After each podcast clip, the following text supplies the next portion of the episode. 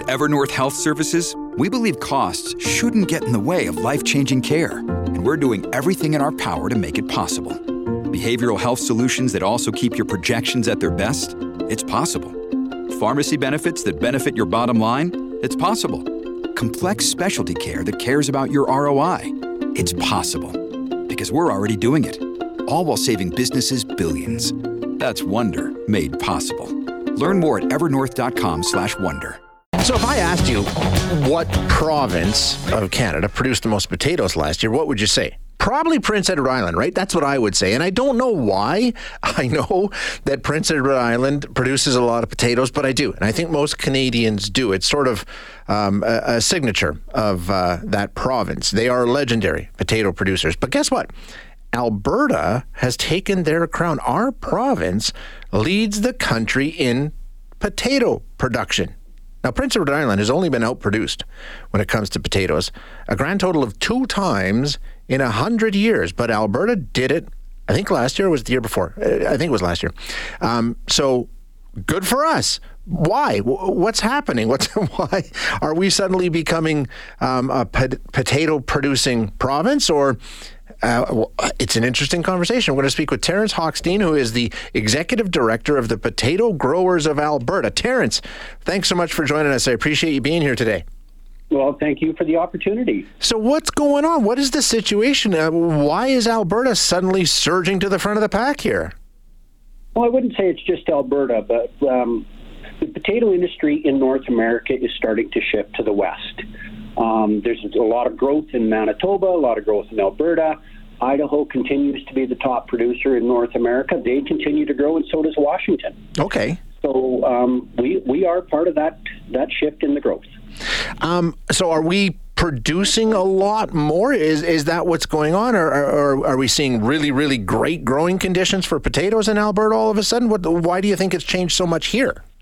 Combination Okay. With that growth comes new opportun- opportunities. So for the first time ever, Alberta grew over 80,000 acres this year. Okay. And because the predominant majority of our production here is in, in Alberta is under irrigation, um, we are able to produce more more pounds, more hundredweight per acre. Gotcha. Okay, so do you see this as sort of something that's going to continue to grow, something that's going to become a, a, a bigger sector in the Alberta agriculture industry? Yes, I do. So this past March, McCain's uh, announced their largest investment ever globally. They are expanding a plant here in Coaldale, Alberta, so yep. that will add more acres. Um, we just added a new chip plant in Airdrie a couple of years ago, and Little Potato Company in Edmonton yeah. just recently opened their new facility. I'm so t- I'm telling you, Terence, I drive by that facility on the way out to the airport. Wow, it, it's monstrous. What do they do there? Um, so, Little Potato Company is for the customers that don't know are the ones that produce the baby creamers. So you go to yeah. the oh yeah ready to eat baby creamers. So that's their facility. That's their packing facility. And they have growers here that grow for them in Alberta, some in Saskatchewan, some in other areas across the country. But uh, their growth, their market share continues to grow as well, which is which is great for Alberta. It's an Alberta growing company. Let me ask you a dumb question: Are those baby potatoes like are those just harvested early, or are those potatoes fully grown when they're just little potatoes? They that is not a dumb question. That's a great question. Um, they're specifically uh, bred to to grow that way. To be little, okay.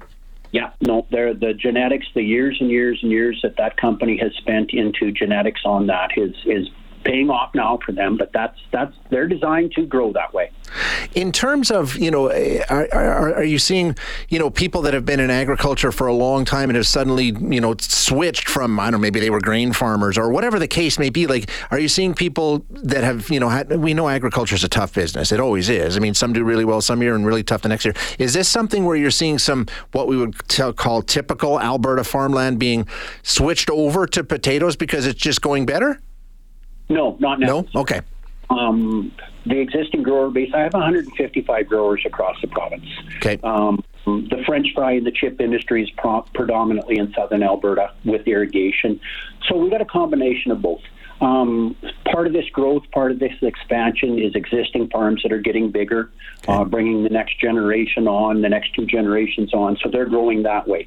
But we also have so new farms that are traditionally been growing irrigated crops, specialty crops that are starting to come into this business as well. But it's um, not every acre of irrigation can grow potatoes too. Was that right? No, you got to have the suitable soil. You've got to have a, a, sandy loam soil. Heavy clay doesn't work as well. Okay. But one of the big things that we're focused on here in Alberta, and, and, that's one of the reasons for the attraction and the growth, is we really focus on a one in four or one in five year rotation. Um, by doing that, it keeps the disease pressure low.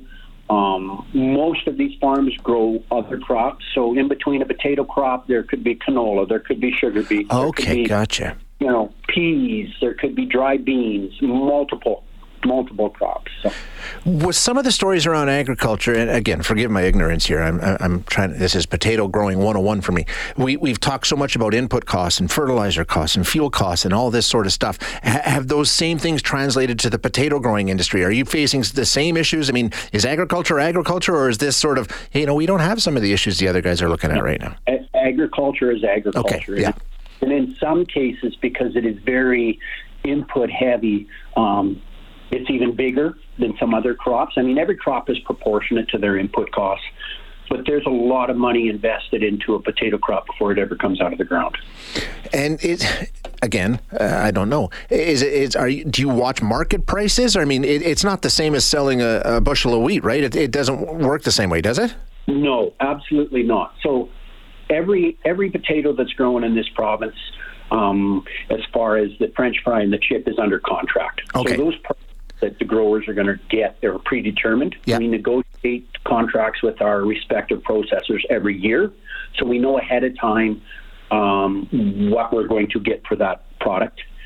Um, the seed industry is a little bit different. Um, excluding Idaho, we're the largest seed producer in North America as well. Wow. Okay. So that's kind of a feather in the growing. Yeah. Good stuff. Amazing. Um, Terence, thank you so much for your time today. I learned so much. Well, thank anytime, anytime. I enjoy telling our story. Yeah, absolutely. Yeah, we'll do this again. Thank you, sir. All right. Have a great day.